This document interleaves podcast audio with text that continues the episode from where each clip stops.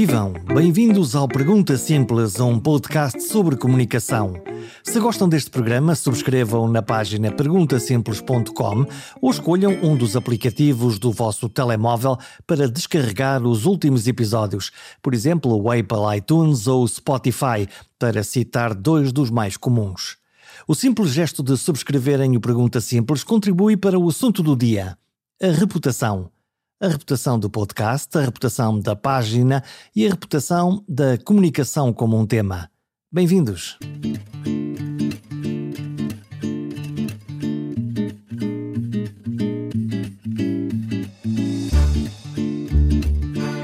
Para que serve ter uma boa fama? Falarem bem de nós ou simplesmente pensar em coisas boas da maneira como nos comportamos? A tudo isto se chamam percepções e normalmente são medidas através de inquéritos de estudos de reputação. O convidado de hoje é Salvador da Cunha, lidera a Lift Consulting, uma agência de comunicação que aconselha os seus clientes sobre como é que se devem mostrar aos olhos do mundo. A agência Lift representa em Portugal o barómetro Reputation Circle, onde a opinião pública e as lideranças refletem sobre o que pensam os cidadãos das marcas e das empresas. Num mundo em que parecer é às vezes mais importante do que ser, a regra pode ser desmentida no tópico da reputação. E além de medir, é importante valorizar. Afinal, quanto é que vale ter uma boa reputação? Eu acho que a reputação não tem preço, a reputação é um, é ativo intangível. Uh, e é talvez o ativo intangível mais importante das organizações. Portanto, respondendo curto e grosso, há uma campanha da Mastercard que se chama Priceless, eu diria que a reputação é exatamente isso, é priceless, não tem preço. Uh, e, portanto, sendo um ativo intangível, um, uh, eh, o que eu considero sempre é que a reputação é um imã uh, que, quando é boa, atrai coisas boas. e o imã tem, como tu sabes, dois lados. Tem um lado de repelir o mal e um lado de atrair o bom, não é? E, portanto, as empresas, se olharem para a reputação como um imã que atrai os bons clientes, que atrai os bons eh, fornecedores, os bons parceiros, eh, o, o, melhor talento que há no mercado e que atrai também os melhores financiadores, diria que eh, este imã tem, tem todas as condições para estar dentro de um, de um, de um círculo virtuoso em que a reputação vai gerar mais negócio e o negócio vai gerar maior bottom line. O que é que eu quero dizer com isto? Que as empresas, se se preocuparem mais com o seu talento, se preocuparem mais com a sua inovação, se se preocuparem mais com a sustentabilidade, com o seu propósito e menos com o bottom line, vão ter mais bottom line no fim.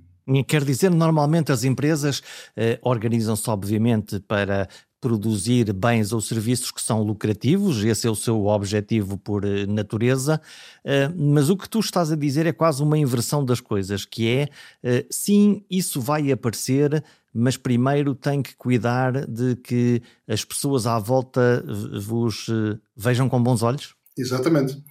É exatamente isso. E, e, e, é hoje, isso é muito importante, porque tu não consegues gerir empresas sem ter o melhor talento do mercado. Uh, e em ambiente competitivo é muito importante ter o melhor talento.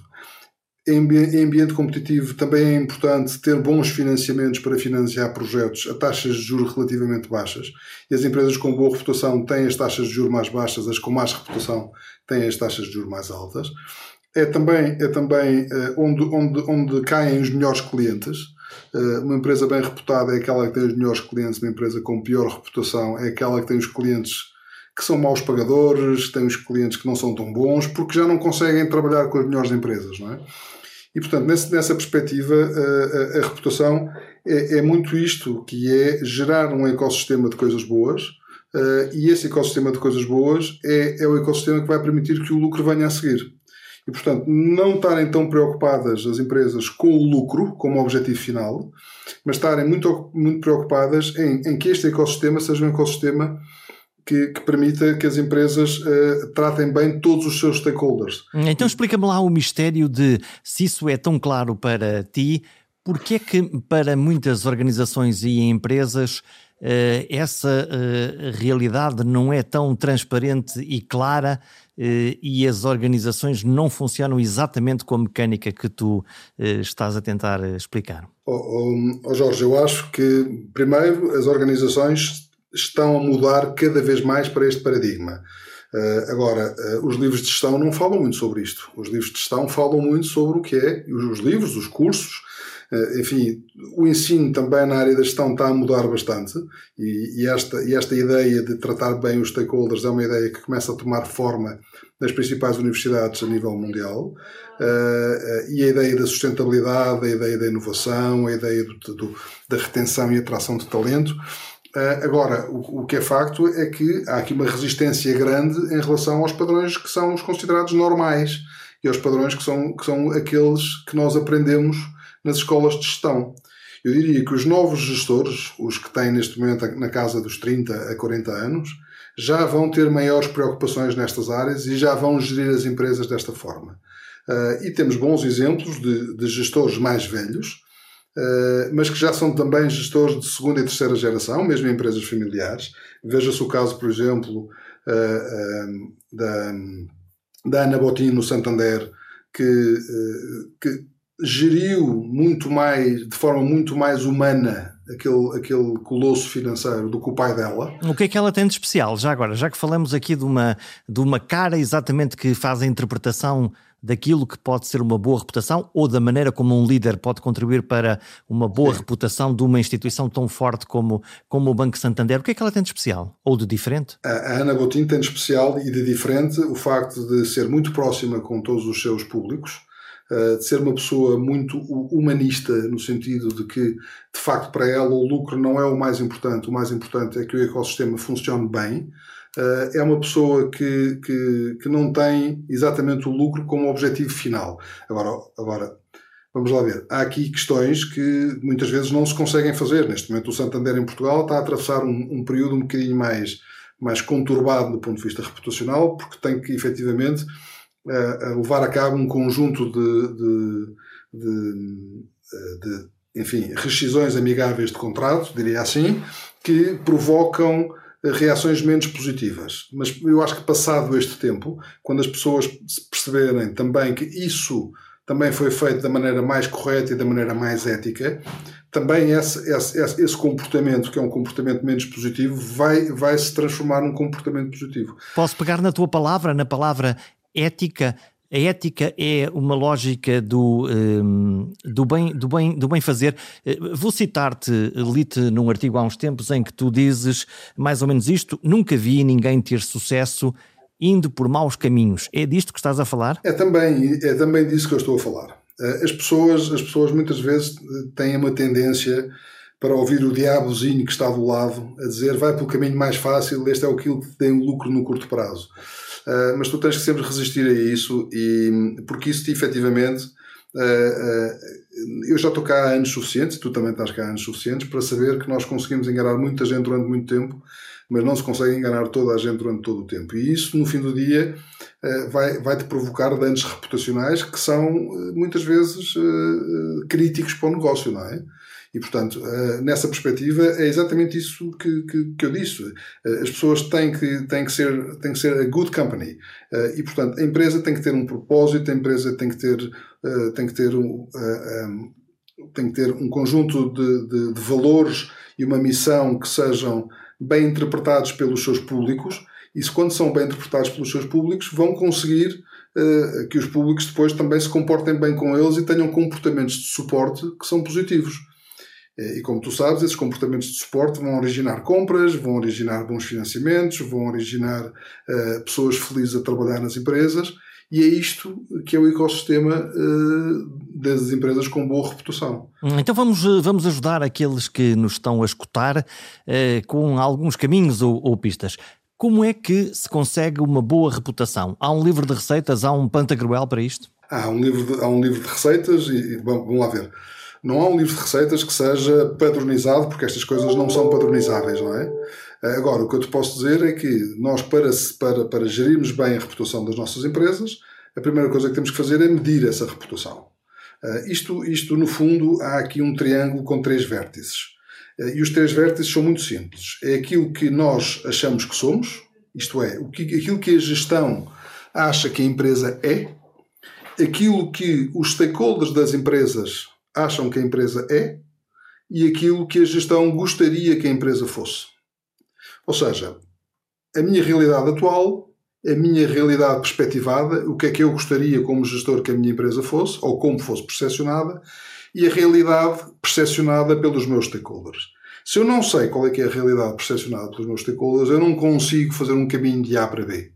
E o caminho de A para B é o caminho de, ok, eles pensam aquilo, mas eu gostava que eles pensassem aquilo outro. Portanto, tu partes de fora para dentro, partes perguntando primeiro aos destinatários o que é que eles pensam, ao invés de te olhares no espelho e perguntares: espelho meu, espelho meu, eh, existe uma empresa mais bonita do que, do que a minha? É, é exatamente isso, Jorge. E o grande problema aqui é que muitas vezes os gestores gerem com base no achómetro.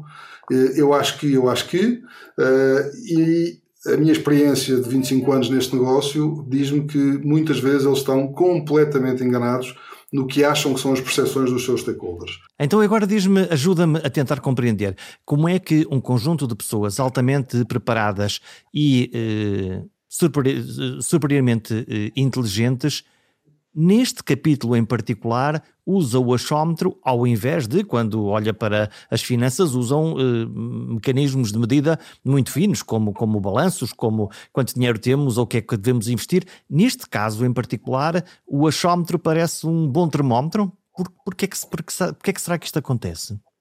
Não, isso acontece claramente por falta de preparação uh, académica dos gestores uh, cá em Portugal, porque não acontece em todo o mundo, não é? Eh, as empresas, as grandes empresas, as grandes corporações norte-americanas, hoje em dia são medidas eh, à hora. Eh, há uma notícia que sai e eles sabem qual é que é o impacto que essa notícia tem na reputação. Cá em Portugal podem sair 50 notícias sobre uma empresa que o gestor não faz a mínima ideia do impacto que aquilo tem na reputação deles. É? Eu, eu, posso dar aqui um exemplo. como tu sabes, eu sou uma pessoa muito frontal e muito direta e não tenho medo de pôr marcas em cima da, da mesa.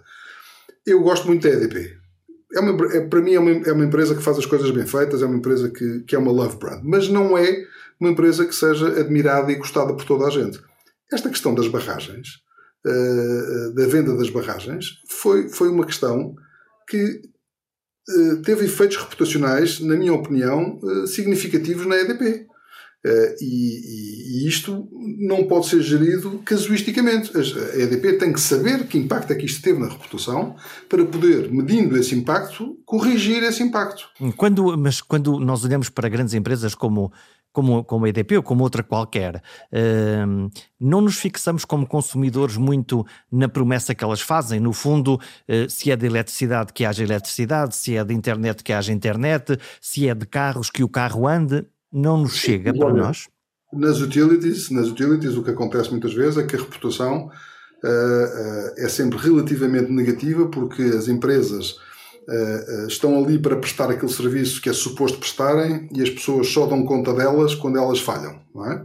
Portanto, só, só damos conta em nossa casa da EDP quando a EDP falha, só damos conta da, da, da internet quando a internet falha e, portanto, uh, e do gás a mesma coisa. O que acontece é que essas empresas efetivamente não podem falhar no seu serviço, mas essas empresas hoje em dia já não vivem em monopólio, vivem em ambiente competitivo.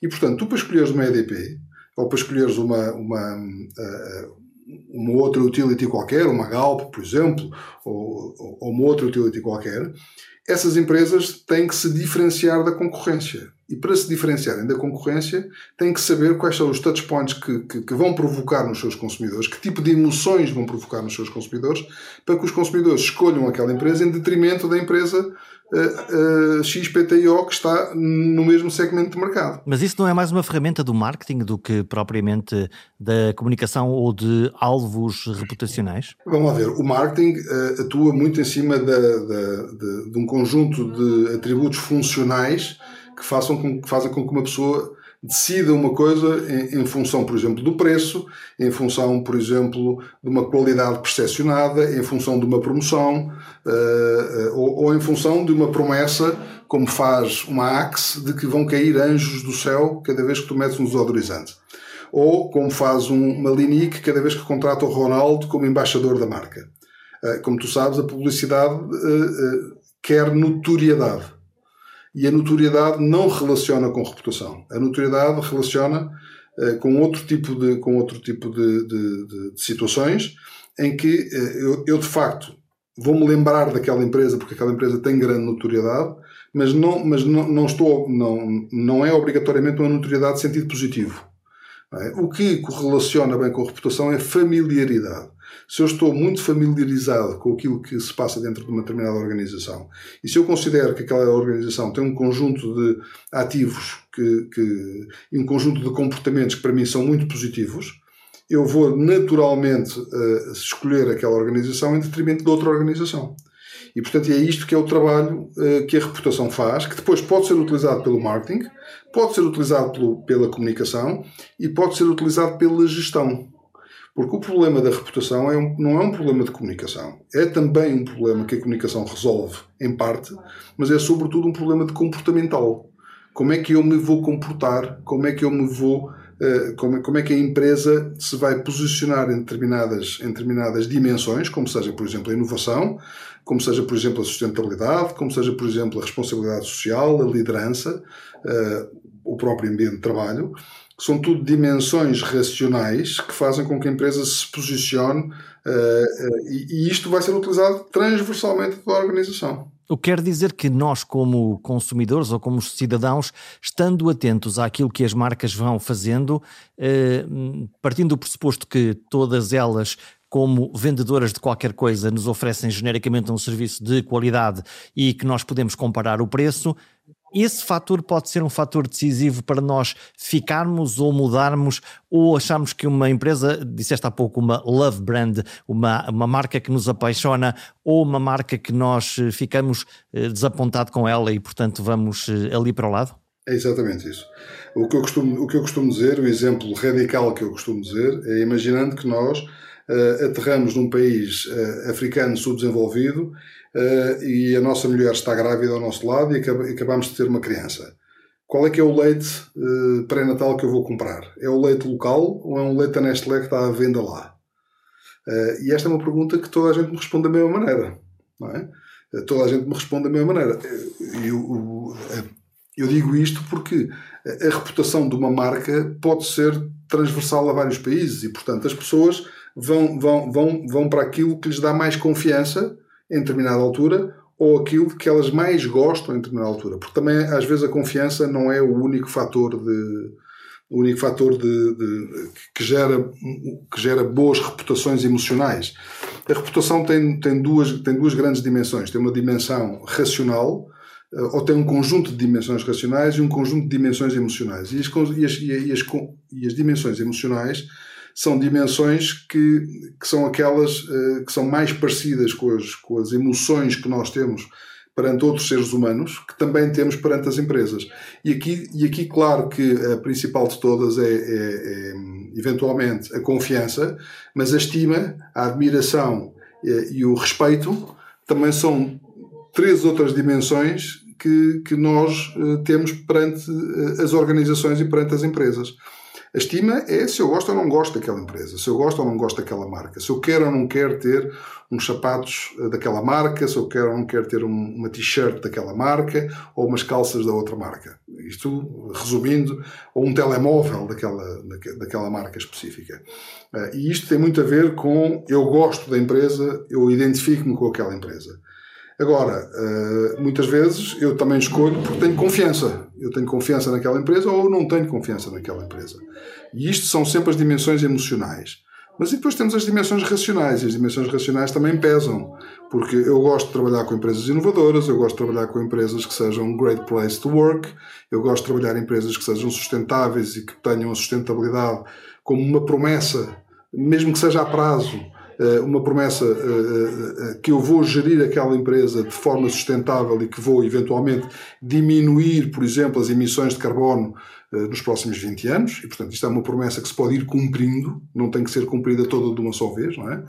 Uh, também com líderes empáticos, com líderes que nos ouçam, que, que gostem, que gostem de, de, uh, de ter uma política aberta em relação aos seus colaboradores, em relação a todos os seus stakeholders, Portanto, estas já são as dimensões mais racionais que vão ter efeitos nas dimensões emocionais, que também vão ter efeitos nos comportamentos de suporte. Hum, se nós pudéssemos desenhar, se tu desenhasses um retrato robô desse líder que acabaste de descrever, como se comportaria ele? Se tu que conseguisses criar aí na tua, na tua cozinha o, o líder perfeito para poder alavancar este, esta ideia de reputação eh, marca, seria como? Bom, o líder, o líder perfeito é um líder que, uh, que sabe para onde vai, ou que pelo menos dá a percepção de que sabe para onde vai e, portanto, não há nada pior do que a indecisão. Um líder, um líder tem que ser uma pessoa que saiba o caminho ou que aparentemente dê a percepção de que sabe qual é o caminho. Portanto, essa é a principal,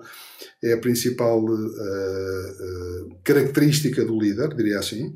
Depois também tem que ser um líder empático, no sentido em que tem que se pôr nos pés dos outros uh, e perceber quais são as dores que os outros têm uh, para que, no fundo, consiga, uh, consiga que os outros o, o, o, o entendam também e que e, e, e, que, e, que, tenham um envolvimento com ele que, que, que permita seguir, que, que permitam segui-lo, não é? Esse líder tem que criar um ambiente de, de, conforto para os seus stakeholders e evitar um ambiente de risco. Portanto, quanto maior for o conforto que os seus stakeholders têm com a sua organização, uh, melhor. Uh, por outro lado, também tem que criar um ambiente uh, em, que, em, que o próprio líder delega nas suas primeiras linhas e quando delega nas suas primeiras linhas está a criar um sentimento de pertença muito grande das suas primeiras linhas e, e, enfim, há aqui um conjunto de, de, de, de, formulações que fazem com que o líder seja uh, the best leader, não é? Neste, uh, nesta altura, no chamado mundo VUCA, em que tudo é uh, muito volátil, em que objetivamente nós não sabemos o que é que é o dia da manhã, se alguma vez soubemos, se calhar não sabemos, mas agora se calhar temos essa percepção mais fina, é muito difícil sim, sim. alguém conseguir manter essa eh, energia, essa boa luz, essa capacidade de delegação e essa percepção de eh, por onde é que nós vamos quando o mundo está claramente num, eh, numa imensa turbulência. É, é verdade, mas aí, aí se está com as características de liderança. Eu, eu diria que os líderes, uh, os líderes não, não têm que ser líderes natos, isto é, não têm que nascer líderes, podem aprender a ser líderes. Uh, e isso também é muito importante que as pessoas percebam que isto não é uma coisa que se nasce, eh, é uma coisa que se aprende. Agora, eh, há quem, há quem consiga aprender e há quem não consiga efetivamente aprender. E hoje em dia, eh, neste, neste mundo em que nós andamos de facto muito mais em navegação à vista e muito mais em gestão de curto prazo, há coisas que de facto funcionam no curto prazo, mas há coisas que têm que funcionar neste, no, no, longo prazo. E uma das coisas que tem que funcionar no longo prazo é a estabilidade emocional do líder em relação à organização. E, portanto, esta empatia que o líder tem que ter com todos os seus stakeholders é fundamental, é talvez a principal característica que faz com que o líder uh, uh, seja o porto seguro de todos os seus stakeholders. Não é? Portanto, eu sei que se estou com aquela pessoa estou bem, Portanto, não estou preocupado onde é que vamos, porque eu sei que ele sabe para onde é que nós vamos. Portanto, essa, essa é uma das, uma das questões. Eu sei que se eu estiver em casa dele estou confortável, eu sei que, que se eu tiver aquele emprego ali vou ter, vou ter a minha remuneração, vou ter uh, a minha estabilidade. Uh, e também é, é, importante que um líder compreenda que ele não consegue liderar sozinho e, portanto, tem que dar empowerment a todas as suas cadeias de comando e, e em relação às lideranças. Uh, segunda linha, não é? Portanto, tem que ser um, tem que ser um inspirador empático e que gera confiança à sua volta. Eh, este é o retrato robô do teu uh, uh, líder aspiracional. Exatamente. E, e, mas ao mesmo tempo que tem estas características positivas, tem que eliminar algumas das características negativas que alguns líderes têm.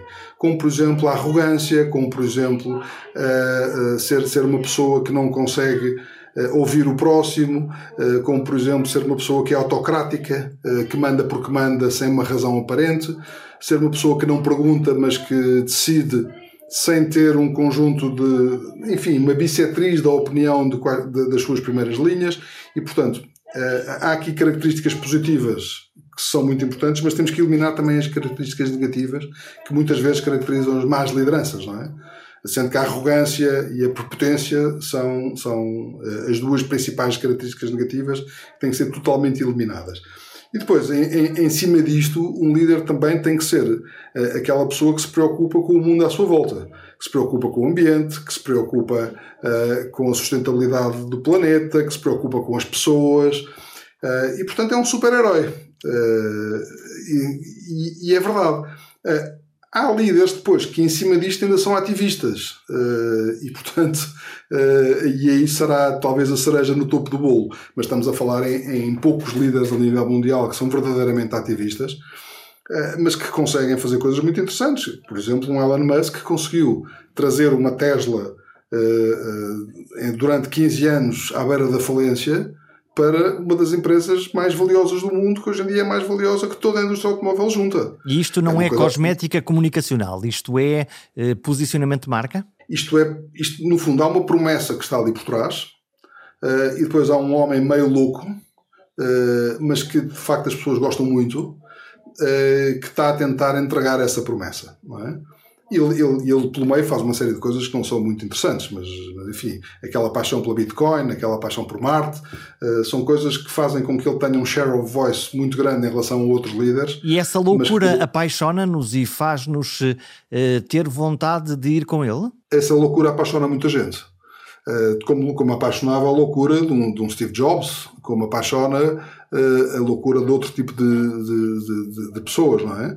Agora, por exemplo, um homem como o Bill Gates tem características muito mais empáticas do que tinha um homem como o Steve Jobs. O homem como o Steve Jobs tinha características de liderança nata que levava toda a gente atrás dele, não é? Uh, e era um homem completamente irascível. Um Elon Musk é uma pessoa um bocadinho diferente destes dois perfis, portanto, eu diria que o perfil é muito mais humanista do Bill Gates e muito, e muito mais de liderança do, do Steve Jobs, uh, compara com uma pessoa que é absolutamente uh, também visionária uh, e que consegue, e que consegue, no fundo, dar a sua opinião e criar uma empresa que é 100% elétrica em cima do, do, de um dos setores mais corporativos do mundo, que é o setor automóvel. Como é que a Tesla consegue desromper o setor automóvel? E, para já, como é que consegue sobreviver antes de ser anulada? E depois, como é que consegue, hoje em dia, ser mais valiosa que todo o setor junto? É?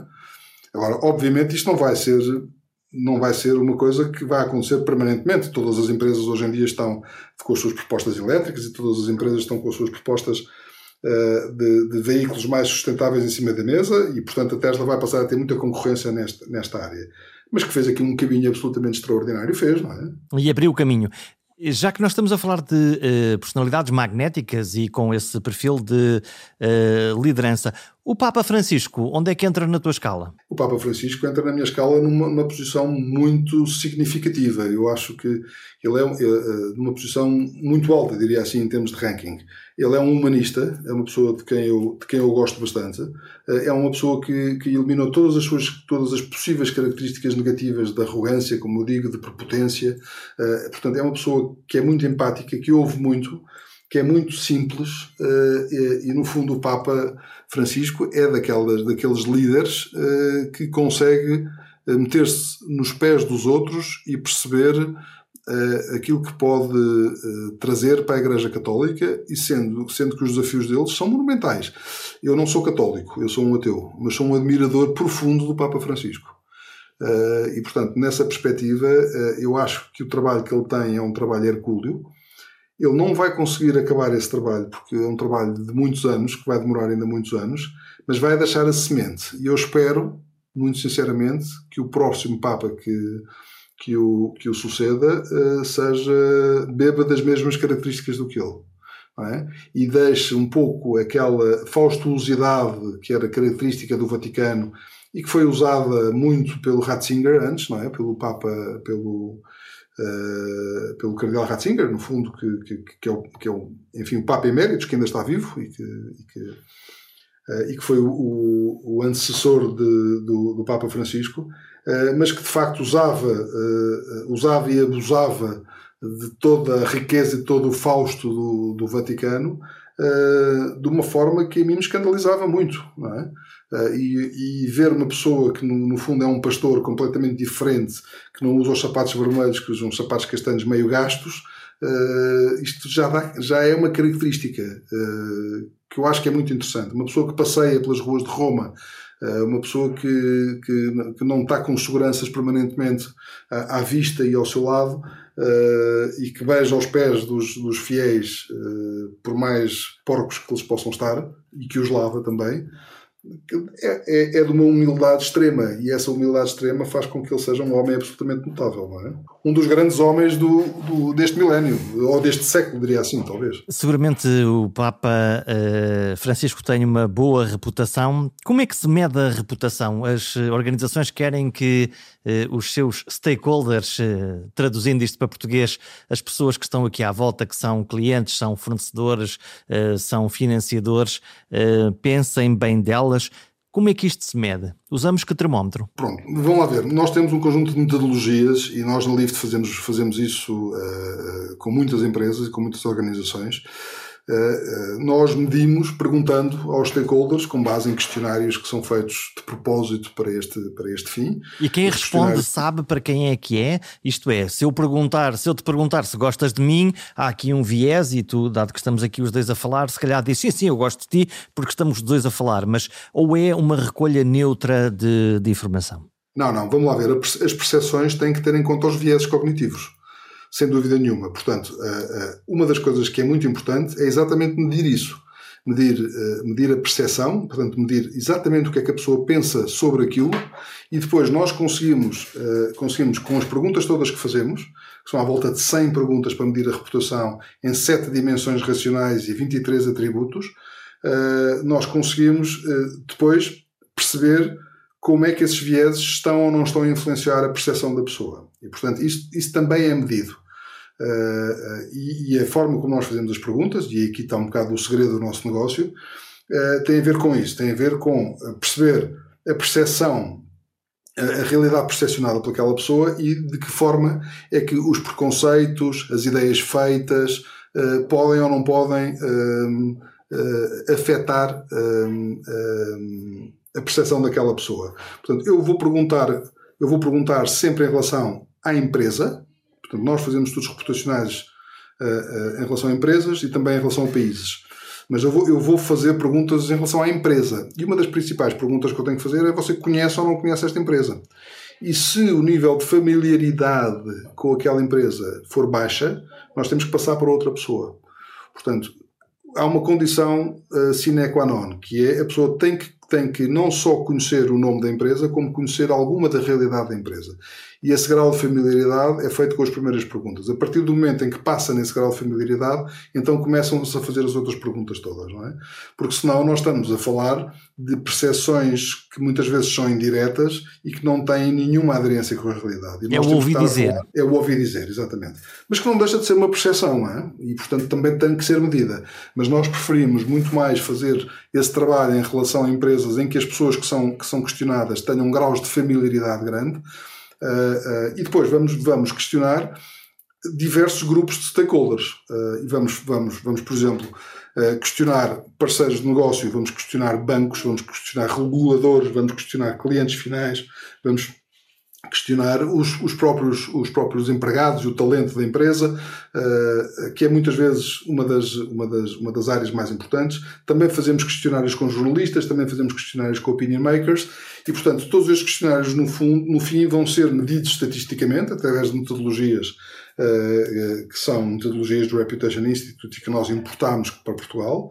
Uh, e, e, e, depois fazemos este trabalho de dizer: olha, a percepção que a sua empresa tem é esta. E tiramos aqui um retrato em relação à forma como a empresa é percepcionada. E o gestor, fica, ficando a olhar para ali, muitas vezes o que diz é: ok, eu percebo isto, mas eu gostava de ser visto desta forma. Hum, o que é que se faz com esses resultados? Depois de tu auscultares aquilo que é hum, a perspectiva, a percepção das pessoas eh, que, que, que, que entrevistas, o que é que se faz com estes resultados? Nós, nós, eh, tipicamente, o que fazemos são dois tipos de consultoria. Fazemos uma consultoria estratégica de comunicação eh, e, portanto, no fundo, desenvolvemos um plano estratégico de comunicação em cima desses dados, que são dados muito ricos mas também fazemos uma consultoria mais de gestão em cima de comportamentos que a empresa necessita de passar a ter. Ou seja, há empresas que efetivamente se comportam mal em determinadas, em determinadas áreas e que são mal percepcionadas por causa disso. E, portanto, têm que se passar a, a comportar de forma diferente. Tem que, se, tem que começar a ter preocupações diferentes. Uh, por exemplo, vamos falar em gender gap. Uh, a empresa não pode, pagar, não pode pagar pela mesma função mais aos homens do que às mulheres. E quando a empresa faz isso, nós temos que dizer à empresa: deixe de fazer isso. Equilibre isso. Portanto, isso é um ato de gestão que a empresa tem que fazer. Uma empresa que, efetivamente, poderia, poderia ser menos poluidora. Nós vamos dizer à empresa, invista na sua descarbonização. Invista porque, no fundo, do, do, ponto de vista da sustentabilidade da empresa, isto pode ser um investimento de muitos milhões, mas no longo prazo esse investimento vai ser muito, vai ser muito melhor do que não o fazer, não é? Portanto, nós estamos aqui a falar só de duas, de duas áreas. Empresas que não têm políticas de responsabilidade social deveriam ter políticas de responsabilidade social. Portanto, do ponto de vista de gestão, nós induzimos algumas práticas que possam ser interessantes para a empresa e que detectamos como, eh, como, como enfim, uh, detectamos nos estudos, nos estudos de percepção como, como situações a corrigir. Não é? Uh, e, portanto, claramente temos estas duas grandes valências. Uma valência de consultoria de gestão e uma valência de consultoria de comunicação. Eu imagino que mesmo mudando essas, eh, esses comportamentos eh, e posicionando de uma maneira diferente a empresa, que isto não tenha um resultado automático e que se alguma coisa foi mal feita ao longo do tempo, que há uma fatura para pagar, que há uns esqueletos no armário que vão perdurar na memória ao longo de tempo, de algum tempo. Exatamente. Agora, há aqui uma grande, uma grande vantagem. A partir do momento em que a empresa faz este tipo de trabalho, passa a ter um rumo, passa a ter um, um, uma linha estratégica definida, com um timeline muito, muito concreto. E se toda a organização estiver alinhada, eh, a empresa pode ir começando a tirar todos os esqueletos do armário, que ao fim de 2, 3, 4 anos deixa de ter esqueletos no armário. As pessoas é? começam a descobrir, ah, afinal eles mudaram. Afinal eles mudaram. E há uma coisa que eu te digo que é muito interessante, Jorge esta pandemia veio fazer o reset reputacional a muitas empresas. Hum, Conta-me lá, como é, que, como é que isso acontece? uma das principais características uh, da, da, da, pandemia uh, teve a ver com duas noções que uh, os stakeholders têm sobre a empresa. Primeiro, se a empresa inovou ou não inovou durante este período, e portanto, se, se, se, se, se deixou, enfim, se conseguiu sobreviver a este período pela inovação, por um lado, depois, por outro lado, uh, o caminho da sustentabilidade já estava a ser feito, não foi tão valorizado, mas o caminho da liderança, sim. E, portanto, essa é, foi, foi, outra, foi outra grande lição que se tirou de, da pandemia. No foi... fundo, numa crise, as pessoas perguntaram com quem é que a gente conta para seguir em frente. Ora, aí está. E quando contam com empresas que percebem que têm boa liderança e que percebem que têm boa inovação, uh, quando, todos os outros, quando todas as outras dimensões também já estão relativamente bem, bem satisfeitas, uh, passaram a ser duas, duas dimensões bastante importantes. Obviamente que a sustentabilidade uh, é muito importante, uh, obviamente que o governance das empresas continua a ser muito importante. Curiosamente, o que deixou de ser tão importante em termos de pandemia foi a performance financeira. Portanto, as pessoas já não querem saber se aquela empresa é altamente lucrativa ou não é altamente lucrativa, coisa que anteriormente gostavam de saber. Uh, e gostavam de saber, tipicamente, porque há um stakeholder que é investidor que gosta de saber se a empresa performa ou não performa bem. Mas os nossos líderes, muitas vezes, uh, era aquilo que comunicavam. A empresa teve resultados líquidos de XX, cresceu Y, uh, aumentou a sua cota de mercado em não sei quê, e, portanto, no fundo, era, esta, era, era uma grande mensagem que era passada no passado. Hoje em dia, eu não recomendo a nenhum dos meus clientes que ponha essa mensagem em primeiro lugar. Há provavelmente uma mensagem que agora passa que é uh, estamos juntos e vamos em frente das organizações e das empresas se tornarem atores sociais e não só atores económicos?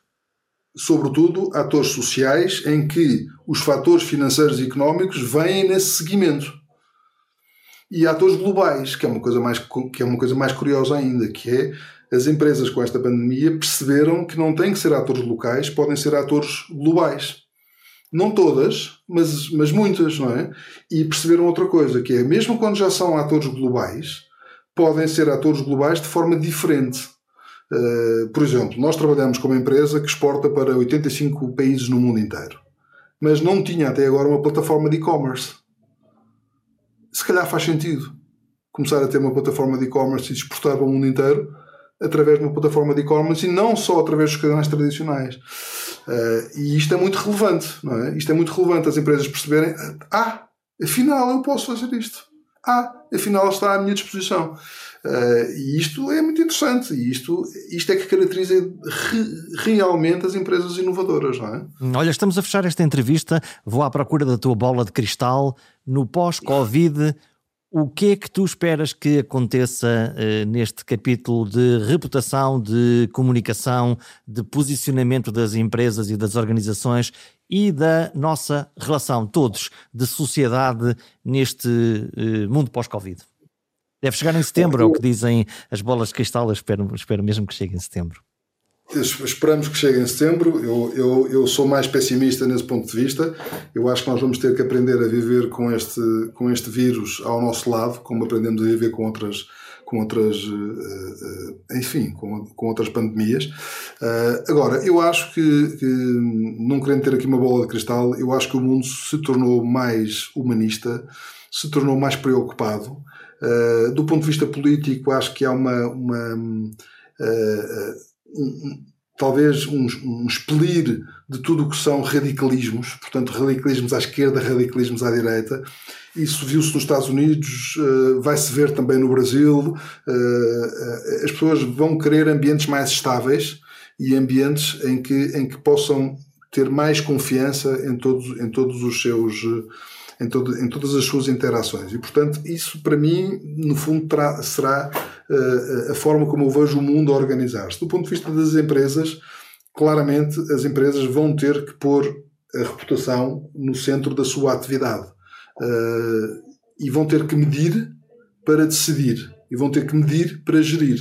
Não só para comunicar, mas também, como eu te disse há pouco, para induzir um conjunto de boas práticas de gestão dentro da empresa que permitam que os seus stakeholders tenham com elas uma, uma, uma, uma relação uh, de suporte positivo. E, e oh Jorge, hoje estamos num dia, estamos, do, estamos, estamos numa altura do tempo em que uh, nós todos temos audiência. Portanto, não é só o meu comportamento de suporte em relação a determinada marca que interessa, é também aquilo que eu digo nas minhas redes sociais e é também aquilo que eu digo uh, nos meus, na, na, minha, na minha micro uh, audiência. Eu tenho um conjunto de pessoas, eu, tu, toda a gente, não é? Tem um conjunto de pessoas que nos segue e são pessoas que nós não conhecemos e, quem, e, e que nós influenciamos. Portanto, a audiência individual de cada um de nós aumentou significativamente nos últimos 10 anos. Nós, antes, no fundo, o que fazíamos era influenciar family, fools and friends, não é? Portanto, era a nossa família, pá, os nossos amigos, os nossos colegas e não sei o quê. E hoje em dia já influenciamos um conjunto de pessoas que nós não conhecemos.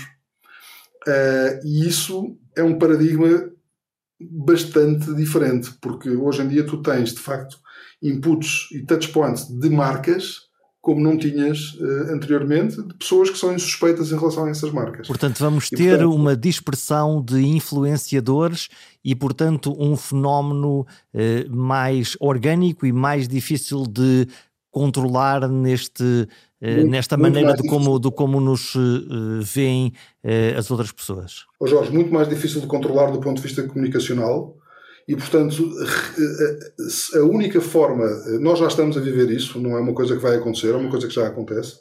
A única forma das empresas conseguirem navegar nestes mares é serem nice companies, é serem empresas bem comportadas. Portanto, voltamos àquele início de conversa em que eu nunca vi ninguém mal comportado vingar neste mundo. E, portanto, é por aí que nós temos que ir. As empresas têm que ser bem comportadas, têm que ter boa reputação e com boa reputação tem que ser o imã que atrai um ecossistema positivo à volta delas. Fazer o bem paga o preço.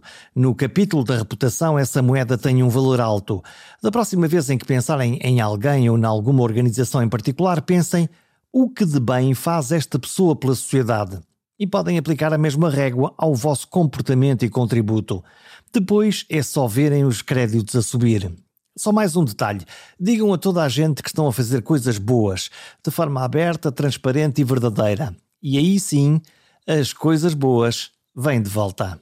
Até para a semana.